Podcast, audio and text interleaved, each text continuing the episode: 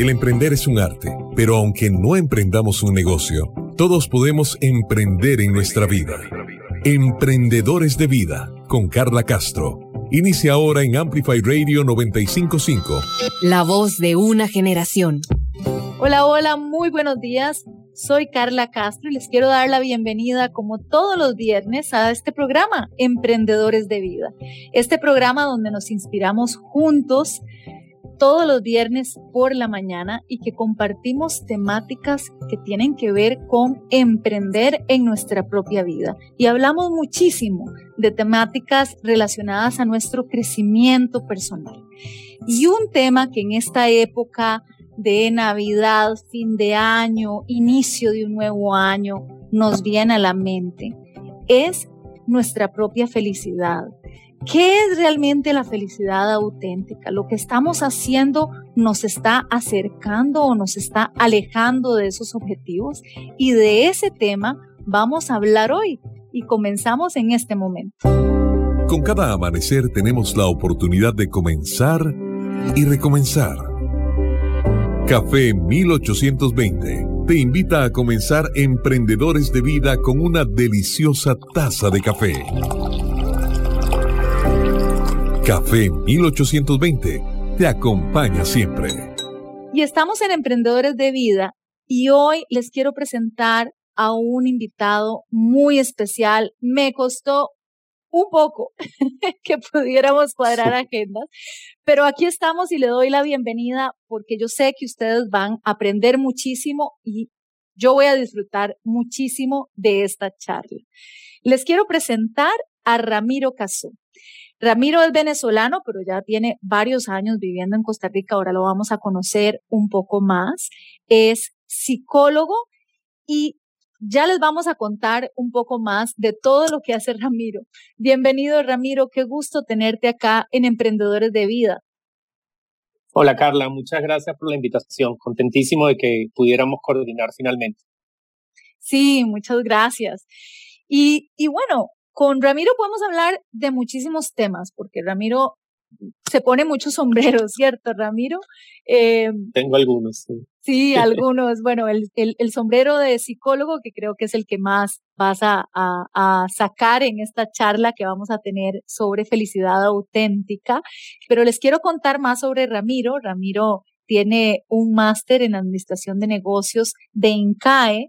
Bueno, también tiene otro máster en Business Analytics de INCAE. Está sacando su doctorado porque realmente que está con el vaso lleno, ¿verdad? Trabaja como investigador en INCAE y se autodefine también en su blog ramirocaso.com como un lector curioso e insaciable, y la verdad me encantan los artículos que comparte Ramiro por esta vía. Y la temática de bienestar y productividad, pues de hecho es una de las temáticas que te apasionan, ¿cierto, Ramiro?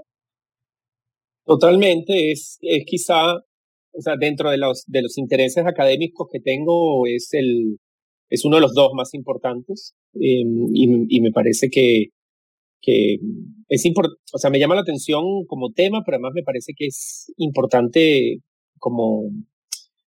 Es importante para la sociedad que se hable de esto. Entonces me parece que tiene un valor, sí, así, social. Y por eso me gusta compartir sobre el tema de bienestar, sobre psicología positiva y bueno, los grandes avances que la psicología ha venido haciendo en ese terreno. Bueno, así es. Y de eso vamos a hablar, y sobre el tema de felicidad, que es el objetivo y el propósito de muchos, ser felices, ¿verdad? Pero vamos a hablar un poco sobre el estudio de la felicidad, las investigaciones y los psicólogos y los investigadores que han descubierto cosas de la felicidad que nosotros podemos aplicar definitivamente como emprendedores de vida que somos. Pero para iniciar esta charla así positiva, bueno, yo ya estoy con mi cafecito. Ramiro, yo también. Yo me estoy sirviendo el mío en este instante. De hecho, vas a poder escuchar el agua calentándose y sí, por supuesto. Sí. Es uno de los privilegios de vivir en Costa Rica, es el café. Por eso yo a veces, cuando consigo ticos que no les gusta el café, no puedo entenderlo. Pero bueno, a mí me encanta y tomo café a todas horas del día. Bueno, pues yo te cuento que el café favorito aquí en Emprendedores de Vida es el café 1820.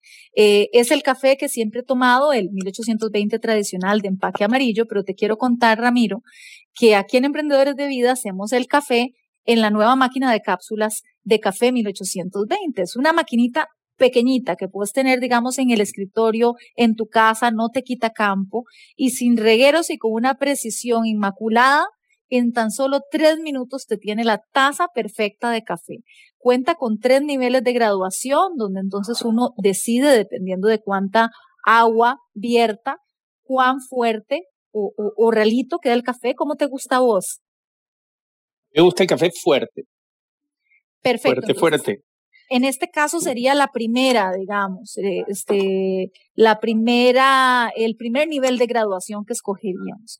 Te quiero contar que estas cápsulas son totalmente compostables, es decir, son amigables con el ambiente, y la verdad es que esta máquina de cápsulas es el regalo perfecto en esta época que andamos buscando regalos a un precio súper accesible, y aquí les dejo la dirección donde pueden ordenar su máquina de cápsulas de café 1820, y es atucasa.gruponumar.com o si no al WhatsApp 7173 1330, y de verdad que no se van a arrepentir porque acá degustamos ese café en cada programa y cada vez me gusta más. Y bueno, vamos a arrancar con el tema. Esta fue la presentación de nuestro invitado de hoy, gracias a Café 1820. Comenzar y recomenzar, pero con una taza de café. Café 1820 te acompaña siempre. Estamos con Ramiro Caso, psicólogo e investigador, y vamos a hablar sobre felicidad auténtica. ¿Cómo se podría definir la felicidad auténtica? Bueno, de acuerdo al autor reconocido Martin Seligman. Ramiro. Bueno, esa es quizá la pregunta más importante y más difícil de todas. Seligman, para los que no lo conocen, es un psicólogo, ya un hombre mayor, ya de estar pasadito los 80 años, que se puso a estudiar el aspecto. Mira, ese es el sonido de mi café sirviéndome. Además, mis amigos del Café 1820 los conozco bastante, por cierto. Les mando un saludo. Seligman se dio cuenta que la psicología estaba muy enfocada en el lado negativo. O sea, los psicólogos éramos muy buenos estudiando la patología humana, ¿no? La depresión, la ansiedad. Y dijo, bueno, ¿y qué pasa con el lado positivo, ¿no? Y en ese proceso, desarrolló un modelo teórico, se dio cuenta que hay muy poca teoría, o había muy poca teoría desarrollada, y dijo, bueno, déjame responder a la pregunta, una de las preguntas más importantes de la humanidad, de qué es la felicidad. Y la respuesta es compleja porque la felicidad no es una sola cosa. Además, la palabra felicidad es un concepto medio esquivo. Él la cambia por bienestar. Y él lo que dice es que el bienestar es un conjunto de 5 elementos que él reúne bajo el acrónimo PERMA. La P es de Positive Emotions, la E es de Engagement, la R es de Relationship, la M es de Meaning y la A es de Achievement.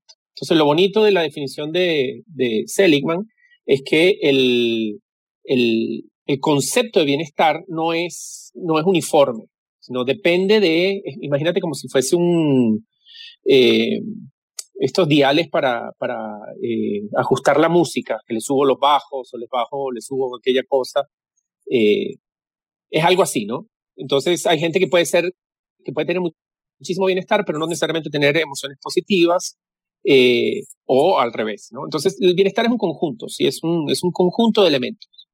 Y lo importante de esto, además, es que demuestra que, sobre todo en Occidente, nos hemos obsesionado con la idea de felicidad, confundiéndola con placer. O sea, pensamos que felicidad es tener emociones positivas, y él dice, no, las emociones positivas son una parte del bienestar, ciertamente, pero no la única, ¿no?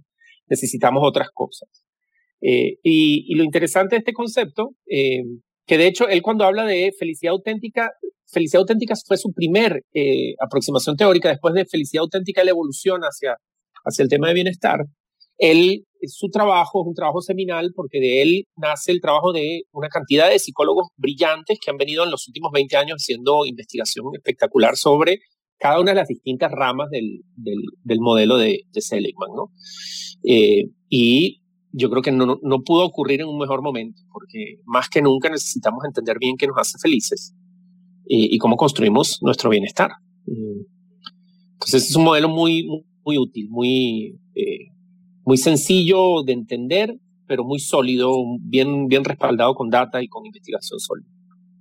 Muy bien. Y como parte de este estudio, ¿verdad?, de las variables que son las que realmente explican cómo llegar a la felicidad, Seligman, y has compartido en tu blog 5 uh-huh. elementos, y me gustaría un poco que fueras explicando, bueno, primero que mencionaras cuáles son estos 5 elementos, y luego que los fuéramos un poco como desgranando, detallando y conversando sobre ellos. Bueno, son un poco los que te mencioné ahorita. El primero es emociones positivas, la P de Positive Emotions, ¿verdad? Este es lo que usualmente pensábamos que era felicidad. La gente tendrá más bienestar en la medida en que experimente emociones positivas como la alegría, como el placer, como el orgullo, ese tipo de emoción, ¿no? Y, por supuesto, experimente con menos frecuencia las negativas, como la rabia, el odio, el dolor, etc. La segunda, que para mí es la más importante en el contexto, sobre todo de las empresas, es engagement. Engagement se traduce quizá como involucramiento. Y tiene que ver mucho con un concepto que otro psicólogo que tiene muchísimos compromiso años y que acá... también podría ser, ¿no? Como es que no es compromiso, ¿verdad? Sí, no es compromiso, porque compromiso en inglés es commitment. Y no es, el engagement no tiene que decir no es una decisión voluntaria de me voy a comprometer a hacer esto. Engagement más bien es, estoy haciendo algo que para el cual mis habilidades están tan en sincronía con los desafíos de la tarea que me involucro completamente en ella. Entonces estoy absorto, estoy metido en eso. Piensa en los músicos, cuando están tocando una pieza musical. Hay un músico que decía, Glenn Gould, un pianista muy famoso del siglo XX, que dicen que es el que redescubre a Bach. Decía que él era uno con la música. Cuando él toca, ¿no? Que él se queda como fundido en el momento en el que estás tocando. Y eso tiene que ver mucho con un concepto que desarrolló otro psicólogo contemporáneo con Seligman, que acaba de morir, por cierto, se llama Mihaly Csikszentmihalyi, que es el concepto de flow. Cuando la gente dice estoy en flow, flow es el estado puro del engagement. Entonces, mientras más tareas yo haga que me generen esa sensación de flow, que me permitan estar involucrado, mayor bienestar voy a tener. La otra es la R, que es relationships. Que esa también es bastante obvia. Mientras más fuertes sean nuestras redes sociales, y cuando digo redes sociales obviamente no me estoy refiriendo ni a Facebook ni a Instagram, me estoy refiriendo a nuestra familia, nuestros amigos, nuestras parejas, nuestras conexiones, ¿verdad? Porque nuestras conexiones humanas, más bienestar voy a tener. Si la gente, no quiere decir, aquí hay cosas muy importantes, ¿verdad? No quiere decir que la gente que es solitaria, porque hay gente que es solitaria por elección, necesariamente tenga poco bienestar. Por eso es lo bonito del modelo de estos 5 elementos, ¿no? Pero desde luego, mientras más sólidas sean esas relaciones y esas conexiones, mejor vas a estar, más bienestar vas a tener, ¿no? Esa es la R. La M es meaning o propósito, que es algo que se ha venido hablando mucho en el contexto empresarial también. El propósito es muy importante. El propósito para tu vida, sentir que perteneces a algo que te trasciende como persona. Entonces la espiritualidad, por ejemplo, ayuda mucho, pero no solo la espiritualidad, el meterme en causas como, por ejemplo, el cuidado del ambiente, la protección de los animales, derechos humanos. Ese tipo de cosas hacen que la gente sienta propósito. Y la última es achievement o accomplishment, que es logro, que es tan sencillo como me tracé una meta y la conseguí. Cualquiera que sea esta meta, ¿verdad? Quiero tener este título en INCAE, quiero lograr abrir mi empresa con éxito, quiero correr un maratón, lo que sea. Mientras más éxito tengamos en la vida y con las metas que nos trazamos, por supuesto, más bienestar vamos a tener, ¿no? Entonces, esos son, la gente se lo puede memorizar con el acrónimo PERMA, como de permanente. Yo siempre me acuerdo de permanente para acordarme de esto. Bueno, que lo he leído tanto y he estudiado tanto de esto que, por supuesto, me lo sé de memoria, ¿no? Y lo bonito del modelo, como te decía, es que uno puede utilizar esto para hacer una suerte de diagnóstico, ¿no? Decir, bueno, mi vida, ¿cómo estoy en cada una de las 5 componentes? ¿No? ¿Tengo suficiente positive emotion? ¿He logrado engagement? ¿Cómo está mi relationship? ¿Tengo meaning en lo que hago? ¿He logrado las metas? Y bueno, te vas respondiendo como persona, como organización, y puedes tomar acciones, ¿no? Acciones correctivas para, para mejorar tu bienestar, ¿no? Ok, muy bien. Claro, como pasa en la vida, a veces la teoría suena muy bien y claro, escuchamos estos 5 elementos y decimos, sí, claro, tiene sentido. El tema es aplicarlas, que es lo que un poco, ¿verdad? Como los emprendedores, que es de la idea a la acción y que realmente pues se emprende cuando se actúa. Vamos a ir a un corte comercial, Ramiro, pequeñísimo, y vamos a continuar charlando sobre felicidad auténtica y otros temas que también tienen que ver con el cultivo de la felicidad. Ya volvemos. Emprendedores de Vida, con Carla Castro, en Amplify 95.5. Somos Qué Buen Lugar, somos 4 amigos que andamos paseando por todo Costa Rica y les vamos a contar de los lugares más espectaculares.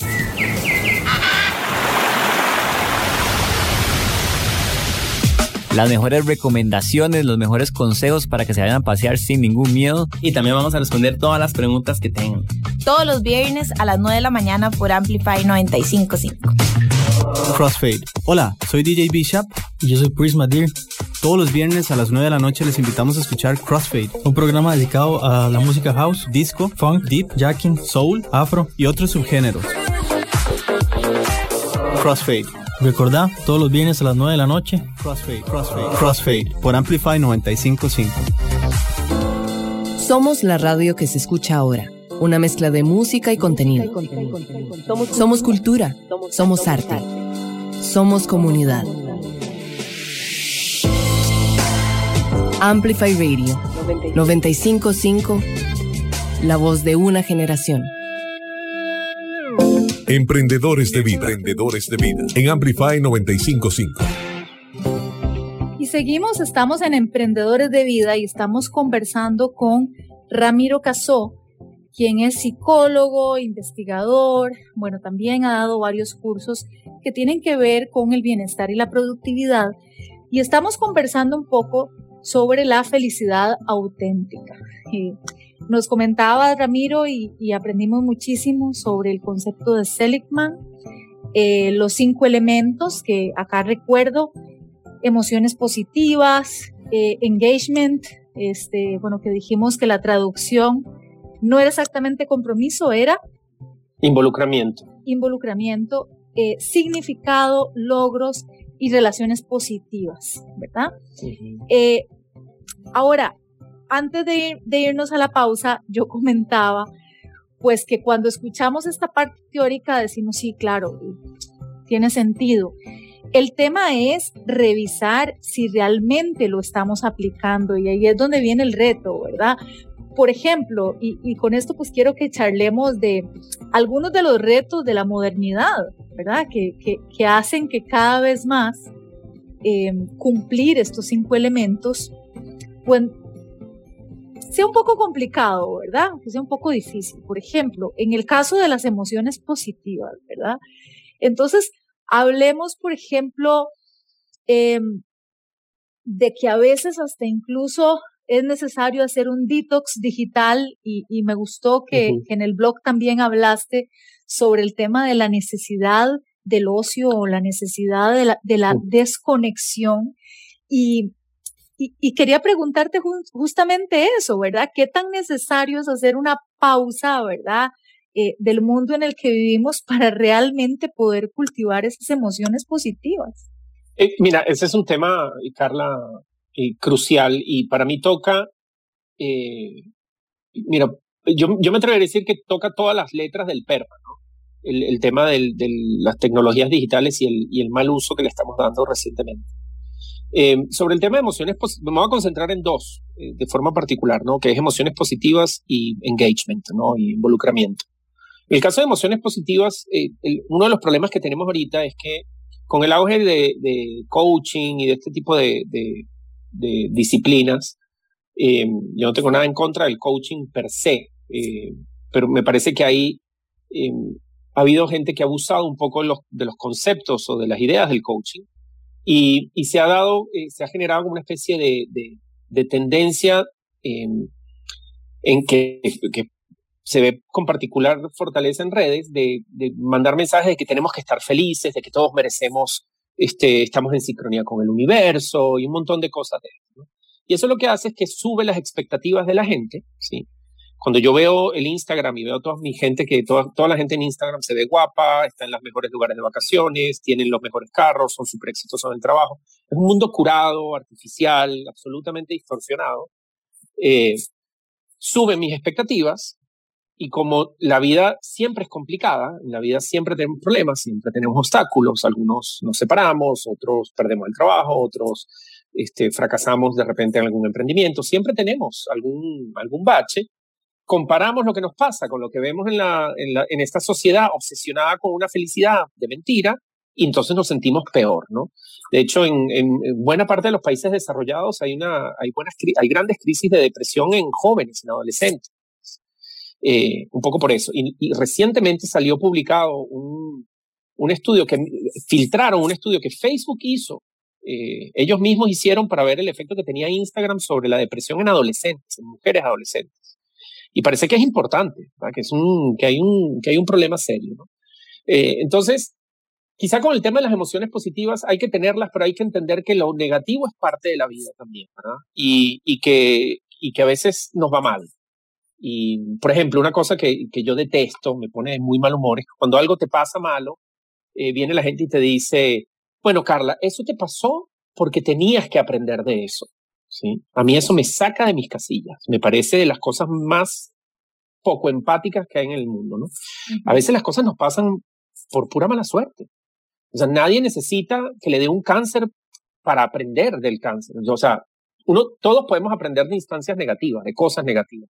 Pero no quiere decir que nos tienen que pasar, que necesitábamos que nos pasara una tragedia, ¿no? Entonces, con emociones positivas y las redes, hay que tener mucho cuidado con lo que se lee, con lo que se consume. Y hay que entender que lo negativo es parte de la vida, ¿sí? Hay que saberlo abrazar, hay que saberlo enfrentar y hay que saber entender que a todos nos ocurre, ¿no? Eso por un lado, ¿no? Y por el otro lado, el tema de la desintoxicación en redes, digital, engagement, tiene que ver con el manejo de la atención, que ese es quizá el proceso psicológico más importante de todos los que tiene que ver con el tema del engagement. Porque ¿qué es lo que ocurre con estas redes? Que están diseñadas para mantenernos conectados todo el tiempo. Entonces son adictivas, son verdaderamente adictivas, y nos distraen. Y como nos distraen, no podemos sentir flow. O sea, nadie puede sentir flow si estás todo el tiempo chequeando Instagram a ver si le dieron like a la foto, a ver si te comentaron la historia. Y es difícil, para la gente es difícil controlar eso. Y me incluyo en el grupo, ¿verdad? Yo sigo siendo usuario de estas redes sociales, entonces afectan nuestra concentración. El gran problema que tenemos con esto es que nos afectan, nos impiden concentrarnos de verdad. Y el mundo hoy necesitamos que la gente sepa hacer lo que uno de mis académicos preferidos, se llama Cal Newport, llama deep work o trabajo profundo. Así, ¿cómo podemos lograr sacar tiempo para nosotros? ¿Cómo puede hacer Carla Castro para decir, yo voy a trabajar en este proyecto 2 horas todos los días absolutamente desconectada, sin interrupciones de ningún tipo? No voy a revisar correo electrónico, no voy a revisar mi teléfono. Pónganse a escuchar, los oyentes de tu programa, háganse la pregunta, ¿cuántas veces al día pueden pasar más de media hora sin alguna interrupción? Yo te aseguro que va a ser, la respuesta a eso va a ser 0. O una, ¿entiendes? Qué triste, ¿verdad? Porque eso entonces implica que también como que podemos empezar muchas cosas, pero no las terminamos, sencillamente porque ahí es donde está como esta línea fina con el involucramiento, ¿verdad? Que si realmente se quiere engagement, sí, hay que concentrarse y dejar que aparezca este flow, ¿verdad? Para realmente culminar, claro, tareas que finalmente nos dan el sentido de logro, ¿verdad? Sí, exacto. Y ese último punto que acabas de decir, Carla, es clave, ¿no? Porque no es simplemente, bueno, no me puedo concentrar, mala suerte, hago el trabajo en el triple del tiempo. Es que tu performance decae, aprendes menos. O sea, tiene unas consecuencias psicológicas, cognitivas fuertes. Esto de permanecer perpetuamente distraído, perpetuamente conectados a un aparato. Y eso afecta a las otras áreas de nuestro bienestar, fundamentalmente el propósito, la M, y el achievement, ¿verdad? Porque, bueno, me cuesta el triple. Ahora que yo lo he experimentado mucho ahora que estoy haciendo el doctorado. Hacer un doctorado significa involucrarse en un tema específico a un nivel de profundidad máximo O sea, tengo que leer artículos académicos que no son ni nada divertidos de leer, nada. No existe un paper divertido, no hay. Uh-huh. Y además son difíciles. No solo no son divertidos, son difíciles. Son interesantes, pero no son divertidos. Y eso requiere concentración, ¿no? Entonces me he dado cuenta lo mucho que me cuesta concentrar. Y si yo no logro concentrarme bien, pues no me va a ir lo bien que quiero que me vaya en el doctorado, y bueno, se pone en riesgo una de mis grandes metas, que es conseguir el doctorado, ¿no? Y así le puede pasar a millones de personas, ¿no?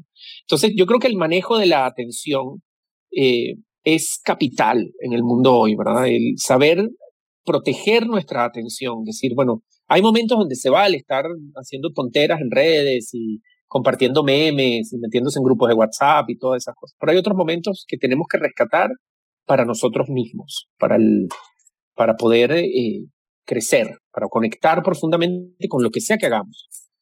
Eso es fundamental. Uh-huh.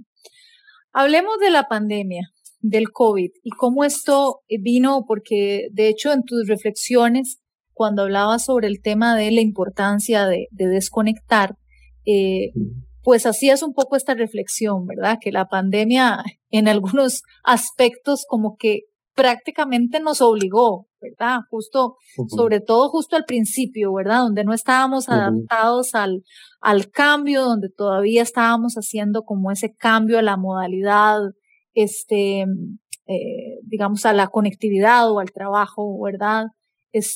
A distancia.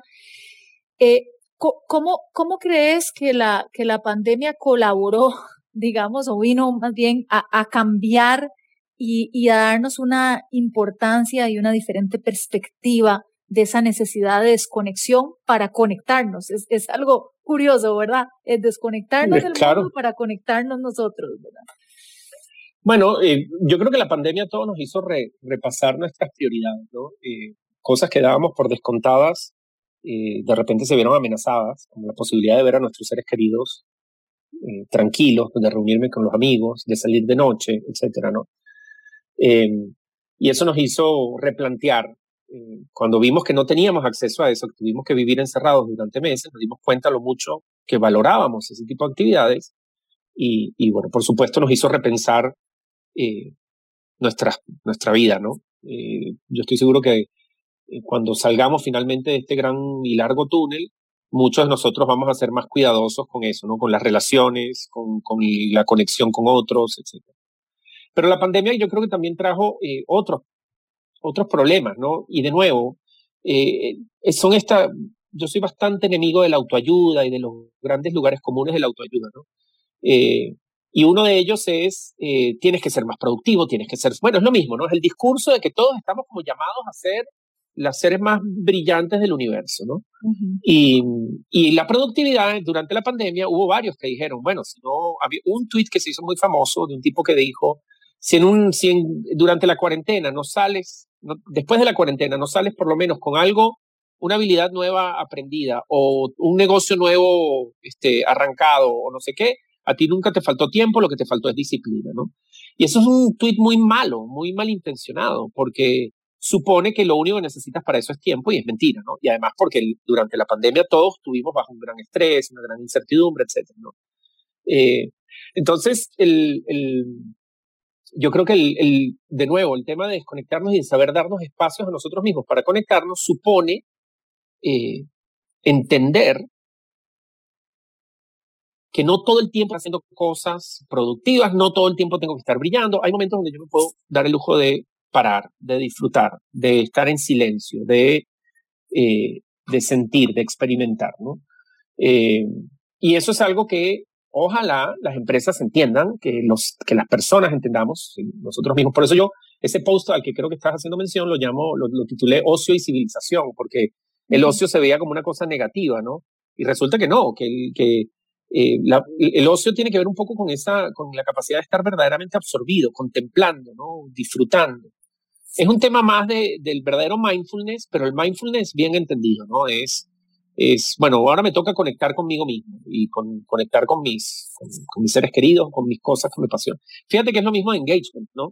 Pasa por exactamente el mismo lugar, ¿no? El mismo concepto.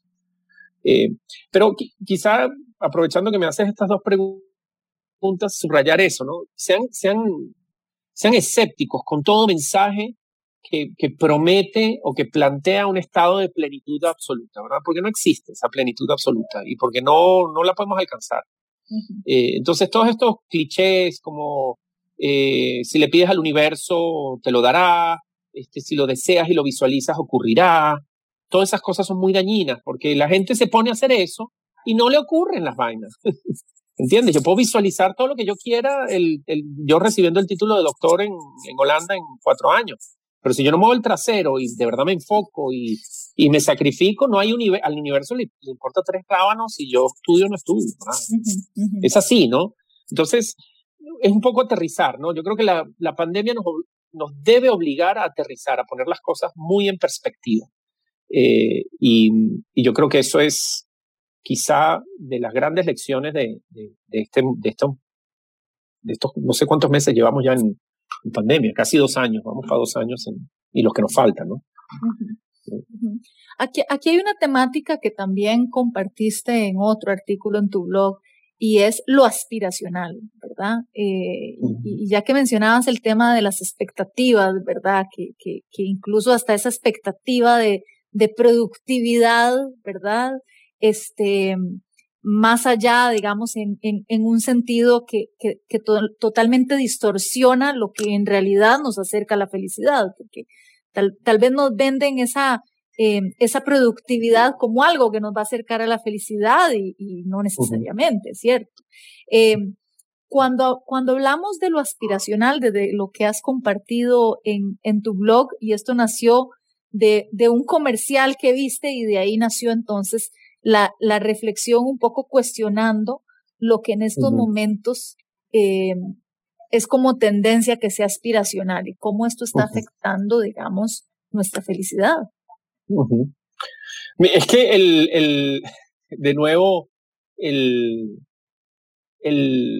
el problema con estas cosas, con estas tendencias que tienen buena intención, repito, ¿verdad? Obviamente es lindo pensar que el que quiere puede. Lo que hacen es que proyectan los aspiracionales, este término que usamos en comunicación mucho para decir, bueno, vamos a tratar de retratar este estado ideal de las cosas, al que todo el mundo va, ¿no? Y el problema con eso son, de nuevo, las expectativas, ¿no? El tema de las expectativas es uno de los grandes problemas de Occidente, Carla, porque ¿qué es lo que ocurre? Nos enseñan a creer que primero que somos personas especiales, ¿no? Con todo este tema de la autoestima, con los niños, los padres, cómo hemos tratado a nuestros hijos de príncipes o a nuestras hijas de princesas y que son una maravilla, etcétera. Entonces, crecen con esta idea de grandiosidad que no es cierta, ¿no? Pero además con todo lo que proyecta nuestra sociedad, ¿no?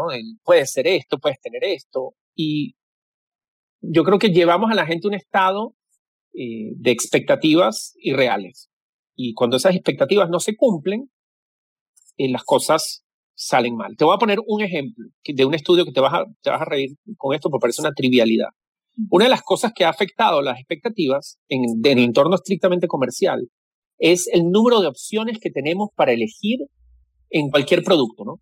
Ponte a pensar en jeans. Si yo voy a comprar jeans, en el pasado, hace 30, 40 años, jeans se venían en 2 tipos, ¿verdad? No sé, regular fit y slim fit, de repente. Si estás hablando de jeans, porque acá lo conocemos más como jeans, decimos jeans y por aquello de que alguien se confunda, ¿verdad? Jeans, pantalones de mezclilla, estás hablando.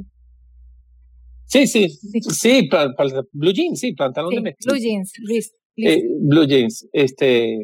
Hoy en día hay como 17 variedades, ¿no? Entonces, y hemos creado más variedades porque partimos de la premisa de que la gente, mientras más opciones tenga, mejor, más posibilidades tiene de elegir. Bueno, resulta que es peor. Eso le llaman la paradoja de la elección. ¿Por qué es peor? Porque cuando la gente tiene muchas opciones para elegir, sus expectativas suben, ¿sí? Es como cuando uno está en un buffet de comida, ¿no? Que ves toda esa comida deliciosa, pero tienes que escoger una, ¿no? Y cuando agarras la comida, agarraste el salmón, de repente ves a la par, la otra persona está poniendo el lomito y dices, mi salmón estaba rico, pero he debido escoger el lomito, ¿verdad? Es el FOMO el Fear of Missing Out también. Uh-huh, uh-huh. En el pasado no, había una sola opción, te la ponías y si no te gustaba, bueno, ni modo, es la única opción. Hoy en día tenemos tantas opciones que asumimos que lo que deberíamos es conseguir el plato perfecto en el buffet, el jean perfecto para mí, y nada de lo que hacemos nunca será perfecto. Entonces, la realidad nunca está a la par de las expectativas y la gente termina deprimida y se siente mal. Y en algunos casos incluso deja de elegir, Carla, que es lo terrible de esto, ¿no? Y de hecho se han puesto a medir. Si yo le pongo a la gente un display de 25 opciones versus uno de 5, la de 25 opciones reduce la cantidad de gente que escoge, porque escoger se hace muy difícil. Uh-huh. Y porque yo asumo que, bueno, tiene que ser perfecto, ¿no? Uh-huh. Entonces, eso aspiracional es dañino, es mentiroso, es ficticio. Y yo a mí me gustan las cosas con los pies en la tierra, ¿sí? A mí me gusta que me digan, mira, por ejemplo, de nuevo, perdón por las autorreferencias, pero cuando empecé el doctorado, mis profesores del doctorado, de las primeras cosas que me decían era, hacer un doctorado apesta, es feo, duele, vas a sufrir, vas a leer mucho, ¿tú estás seguro que quieres hacer esto? Y yo sí, estoy seguro porque de verdad, bueno, mi querido profesor Trejos, que tú lo conoces de INCAE, cuando yo me pasé al lado de investigador, él me dijo, ¿tú estás seguro que quieres hacer esta cosa quijotesca de un doctorado? Y yo le dije, sí, estoy seguro. Me dijo, mira que es horrible. Y yo prefiero que me digan eso a que me digan, vas a brillar y vas a... Porque no voy a brillar, no voy a sacar malas notas en algún momento.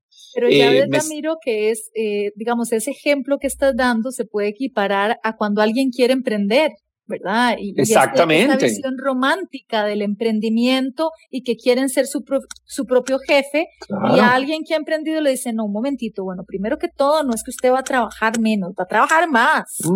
Sí. Segundo que todo, el camino es súper empedrado, es un camino de montaña rusa, no como lo romántico que es como una línea en ascenso, ¿verdad? Y te preparan, sí. Pero realmente para que la persona entienda y sepan lo que se está metiendo, ¿verdad? O cuando quieren renunciar a todo, ¿verdad? Su trabajo, un ingreso fijo, por su sueño de emprender, pero tienen que hacerlo con la realidad de las cosas. Es claro. No va a recibir su salario los 15 y los 30, ¿verdad? Cada quincena, claro. No es así, entonces está preparado. Pero bueno, es un sentido de realidad que si la persona realmente está convencida, que me imagino que es tu caso, tenías la convicción, lo hace a pesar de, o sea, y es parte del proceso, ¿no? Y el ejemplo que pones de emprendimiento es fantástico. Yo estoy seguro que deben haber decenas de emprendedores que fracasan porque están movidos por esta idea ingenua que con querer hacer algo es suficiente. Y cuando llegan a ese camino empedrado que es el emprendimiento, se rinden, se quedan, los aplasta la realidad. Yo prefiero muchísimo más a alguien que te diga, mira, sí, ser emprendedor es muy lindo y tiene grandes satisfacciones, pero viene con todos estos costos. Tenga usted eso presente. Te voy a poner otro ejemplo que yo doy en mis clases de bienestar y productividad mucho, que es la definición de optimista. Porque el optimismo es una de las variables claves de la resiliencia. La resiliencia es una palabra súper de moda ahorita, ¿no? Uh-huh. Y yo siempre empiezo mi clase preguntándole a los estudiantes qué es optimismo, ¿no? Entonces te dicen todos, no, el optimista es el que ve el vaso medio lleno. El optimista es el que espera lo mejor en las peores circunstancias. Y todas estas definiciones, vamos a llamarlas coloquiales, ¿no? Uh-huh. Y yo les digo a todos, están equivocados. El optimista no tiene nada que ver con eso. El optimista es una persona que lo definen sus conductas, no sus... Entonces, lo interesante del optimismo, Carla, no es lo que piensa, es lo que... Puedo repetir esa parte. El optimista es una persona que lo definen sus conductas. Sus conductas, no sus creencias. Ok. No es lo que él piensa que va a pasar, es lo que hace con lo que está pasando. Y es totalmente distinto. Por ejemplo, una de las cosas que hace un optimista es muy bueno identificando problemas. Entonces, en una sala de trabajo, en una empresa, el optimista es el tipo que te dice, hey, esto lo estamos haciendo mal, por aquí nos vamos a pegar un porrazo terrible. Que bajo la lectura esta de autoayuda romanticona cursi, ese sería el pesimista, ¿verdad? Es el que dirían, Carla, pero no seas nube gris, no ves que aquí estamos todos... convencidos de que podremos porque queremos y estamos visualizando y Carla dice, no señor, estamos haciendo esto mal, si seguimos por aquí nos vamos a pegar un trancazo, mejor cambiemos esto, etc. Eso es un optimista. La otra cosa que hace el optimista, otra de las conductas claves del optimista, es que aprenden a identificar aquello para lo que no son buenos. Hay un concepto que se llama autoeficacia. El optimista sabe qué cosas hace bien y qué cosas hace pésimo, porque todos hacemos algo muy mal. Nadie es perfecto en todas las áreas. Por ejemplo, a mí, si tú quieres que una reunión no ocurra, encárgamela a mí. ¿Sí? Yo soy el peor coordinador bueno, con costos puedo manejar mi agenda, ¿verdad? Entonces, si a mí me dicen, Ramiro, tú eres el encargado de organizar, yo inmediatamente digo, no, yo eso no lo puedo hacer. A mí no me pongan a organizar nada de eso. Uh-huh. No quiero. A menos que me pongan al lado de Carla, que Carla es turboorganizada. Si está Carla, yo le entro, pero solo no. Eso es un optimista, es un tipo que dice, yo no sé hacer esto, yo no puedo. Tiene autoeficacia, sabe en las cosas que es bueno y en las cosas malas. Y autoconocimiento. Claro, pero es que la autoeficacia es un tipo de autoconocimiento. Okay. Porque es el conocimiento de aquello en lo que yo soy bueno, uh-huh, o no, ¿verdad? Y la otra cosa que hace el optimista, que es muy interesante, es piden ayuda. Que eso es algo que también la gente ve como signo de debilidad. Uh-huh. Ay, no. El optimista es el tipo que cuando ve que el agua le va subiendo la nariz, levanta la mano y dice, time out, no puedo, me superó. Yo pensé que podía hacerlo, pero no puedo. Necesito que alguien me venga a ayudar.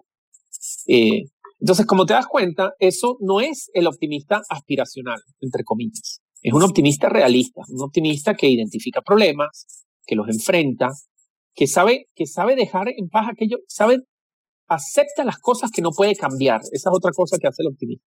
Uh-huh. Por ejemplo, la pandemia es algo que escapa al control de casi todos nosotros. El optimista deja de pensar en la pandemia como qué rabia, estoy encerrado. Bueno, estoy encerrado y yo no hay nada que yo pueda hacer que cambie esa circunstancia. Listo, me voy a enfocar en otra cosa, ¿ok? Entonces, lo aspiracional es dañino porque nos crea falsas expectativas.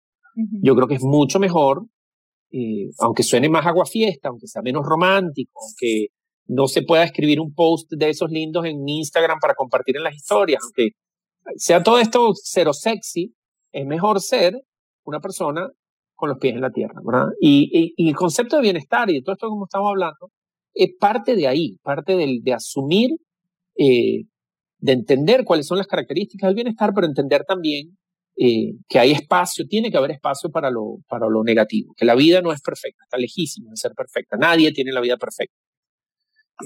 Ni Jeff Bezos, ni ninguno. Todo ser humano tiene enormes dificultades, ¿no?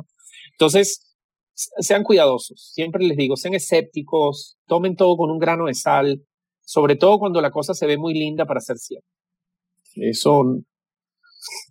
Bueno, y lo que quería decirte es que en este concepto que nos has enmarcado de cómo ser un optimista realista, por decirlo de algún modo, o esta definición, uh-huh, tuya o que le das a los estudiantes de optimismo, es que muchas de las cosas que mencionaste son rasgos que se buscan en un líder, ¿verdad? Uh-huh. Totalmente. Uh-huh. No hay nada mejor que un líder con los pies en la tierra. Absolutamente.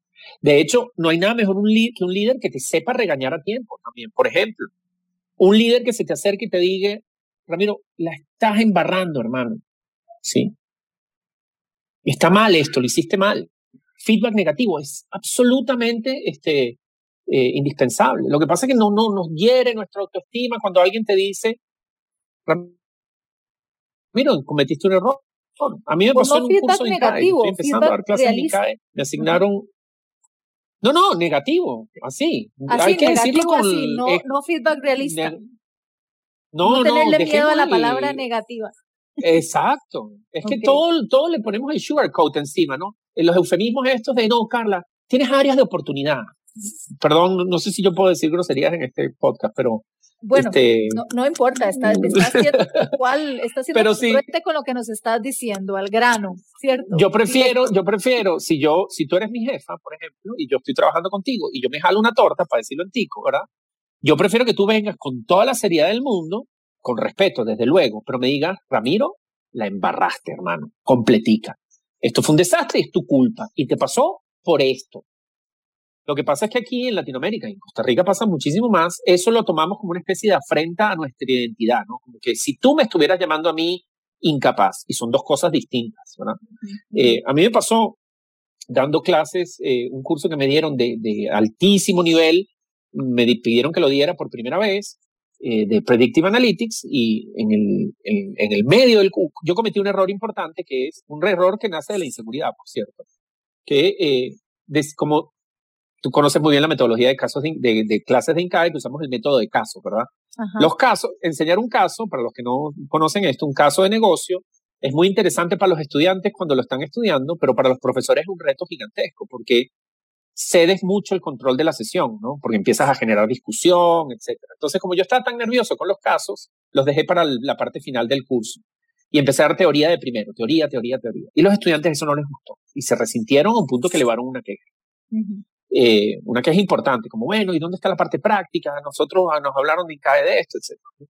Y hablé con un profesor que yo admiro y quiero muchísimo, que es el profesor Carlos Quintanilla, y Carlos Quintanilla me dio un feedback crudo, me dijo, Ramiro, cometiste un error. Bueno, vamos a rescatarte, vamos a remendar el error. Pero el error es un error, ¿no? O sea, no, ningún sugarcoat de, no, bueno, es que tú eres muy bueno, nada. Usted la embarró, hermano. Los casos, usted empieza con un caso. Y después van poniendo la teoría poco a poco. Entonces los líderes, para conectar con lo que estás diciendo, sí, yo prefiero un líder optimista, un líder que me dice, ahí vienen los problemas, esto no lo podemos cambiar. Un líder que dice, esto nos supera como equipo, hay que pedir ayuda. Esos son los grandes líderes. Los líderes que se visten de superhéroes y que nos hacen creer que todo lo podemos resolver, suelen llevar las empresas al desastre, casi todas. Deben ser más el número de emprendedores que fracasan porque se creen omnipotentes que los que fracasan aún pidiendo ayuda. Porque, bueno, siempre hay razones externas para fracasar un emprendimiento, ¿no? Sin duda, ese optimismo, ese anti-aspiracionalidad es muy sana, es muy adaptativa, diríamos los psicólogos. Nos permite evolucionar como especie. Uh-huh. Absolutamente. Ok, muy bien. Bueno, qué interesante. De verdad que nos están motivando a ser verdaderos optimistas. Verdaderos optimistas. Ramiro, ¿cómo está tu café? ¿Ya te lo terminaste? Aquí lo tengo. Me lo estoy tomando poquito a poquito. Lo puse en un vaso térmico porque como estoy hablando mucho se me va a enfriar y no me gusta el café frío. Aquí lo tengo. Entonces, aprovecha para darle un par de sorbos a ese café mientras yo les recuerdo cuál es el café que tomamos aquí en Emprendedores de Vida. Pues tomamos Café 1820 y de verdad que estamos fascinados con la máquina de cápsulas de Café 1820. Para todos los que siempre han consumido el café 1820, ya me trabé toda, el café 1820 tradicional, el del empaque amarillo, pues esta es una excelente noticia. La máquina de cápsulas tipo Keurig, que es una máquina pequeñita, súper práctica, que en tan solo 3 minutos logra la taza perfecta de café. Viene con 3 niveles de graduación. Las cápsulas son amigables con el ambiente y de verdad que es el regalo perfecto a un precio súper accesible. Y además pueden ordenar esta máquina para que se las vayan a dejar directamente a su casa o a su lugar de trabajo, donde gusten, en cualquier momento. Ya les voy a dar la dirección para que puedan ordenar la máquina, pero también pueden ordenar las cápsulas por este medio. Y la dirección donde lo pueden hacer es a tu casa. .gruponumar.com o también lo pueden hacer al WhatsApp 7173-1330. Y es que este cafecito nos acompaña en estas charlas de emprendedores de vida y por eso se hacen tan amenas y por eso se nos va el tiempo tan rápido, Ramiro. Increíble, pero ya nos venció el tiempo. Y la idea era hablar de mucho, ¿verdad? O sea, porque con Ramiro Caso se puede hablar de muchísimos temas porque, bueno, además es especialista en todo el tema de Business Analytics y esto es un tema que sería lindísimo para mí que pudiéramos compartir en otra ocasión. Pero bueno, hoy Ramiro estaba con el sombrero de psicólogo y estuvimos hablando un poco sobre felicidad auténtica, el concepto y bueno, llegamos hasta su definición de optimismo que realmente fue muy interesante. Ramiro, ¿cómo te puede seguir la gente? Porque realmente, bueno, sé que te gusta escribir y compartes artículos muy, muy interesantes. Mira, el sitio donde mejor pueden ver los temas que me interesan es mi blog, que lo he ido rescatando. Tenía la intención de escribir por lo menos un artículo semanal, pero bueno, cuando se prende el doctorado, eso es imposible. Entonces, saliendo de lo aspiracional, no me hice mala sangre. Digo, bueno, cuando tenga el tiempo, escribiré. Pero sí lo he retomado. He escrito varios artículos recientemente. Ahí me pueden ver. Es en www.ramirocaso.com. Y me pueden seguir en Twitter. En Twitter a veces tuiteo cosas personales de mis intereses, qué sé yo, fútbol y esas cosas. Pero también comparto muchos links y referencias de autores que me interesan. Si les gusta el tema del bienestar, ahí van a conseguir en mi blog varias referencias bibliográficas para el que quiera leer un poquito más. Y bueno, por supuesto, estoy a la orden. Por Twitter me pueden conseguir o escribiéndome directamente desde el blog también para cualquier cosa. Bueno, Ramiro Caso, muchísimas gracias. De verdad que muy complacida de haber tenido esta charla de todo un poco, pero sobre todo del área de felicidad. Y de verdad que la invitación es a poder revisar más este tema y hacer esa pausa, hacer esa desconexión para conectar con nosotros, sobre todo en estas fechas. Siempre es momento para hacerlo, pero da la casualidad que cuando termina un año e inicia otro, pues esa es una de las cosas que hacemos, ¿verdad? Como hacer pausa y replantearnos y decir, bueno, ¿cómo estoy? ¿Verdad? En las diferentes áreas. Y ojalá que este programa les haya servido. Si me permites, así como modo de supersíntesis, porque me gusta esa idea de que al final del año es un buen momento para replantearse. Yo le diría a la gente que aprovechen para revisar las 5 áreas de bienestar, en donde necesitan reforzarse, y que le prestaran especial atención a cómo prestan atención. Yo creo que si quieren un área que puede tener impacto positivo rápido, es eso, ¿no? Es saber darle cuidado a qué cosa le ponemos atención. Y dedicar tiempo para uno mismo, para no estar todo el tiempo conectado a un teléfono o a una red social, en presencia contigo, con tu gente querida, etc. Y van a ver que eso solo ya les va a dar grandes resultados. Y sobre todo si son emprendedores. Me parece que para el emprendedor más que nunca es importante hacer eso. Sí, bueno, acá tenemos el concepto que para el emprendedor de negocio es importante y si no tienen un negocio, pues son emprendedores de vida y lo pueden aplicar igual. Mucho más. Así es. Muchas gracias, Ramiro, y a ustedes. Gracias, Ramiro.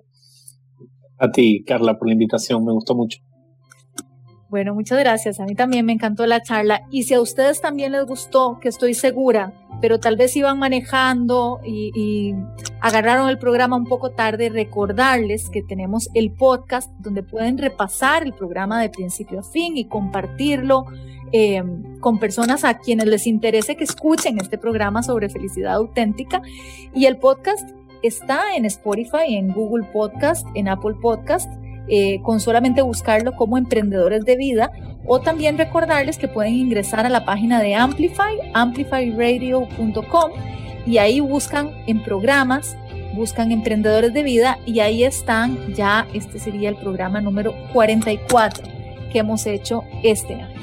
Soy Carla Castro, siempre encantada de saludarlos todos los viernes a las 7 de la mañana, y los espero el próximo viernes aquí en Emprendedores de Vida, y como siempre les digo, que tengan muy buenos días, pero sobre todo, que tengan muy buena vida.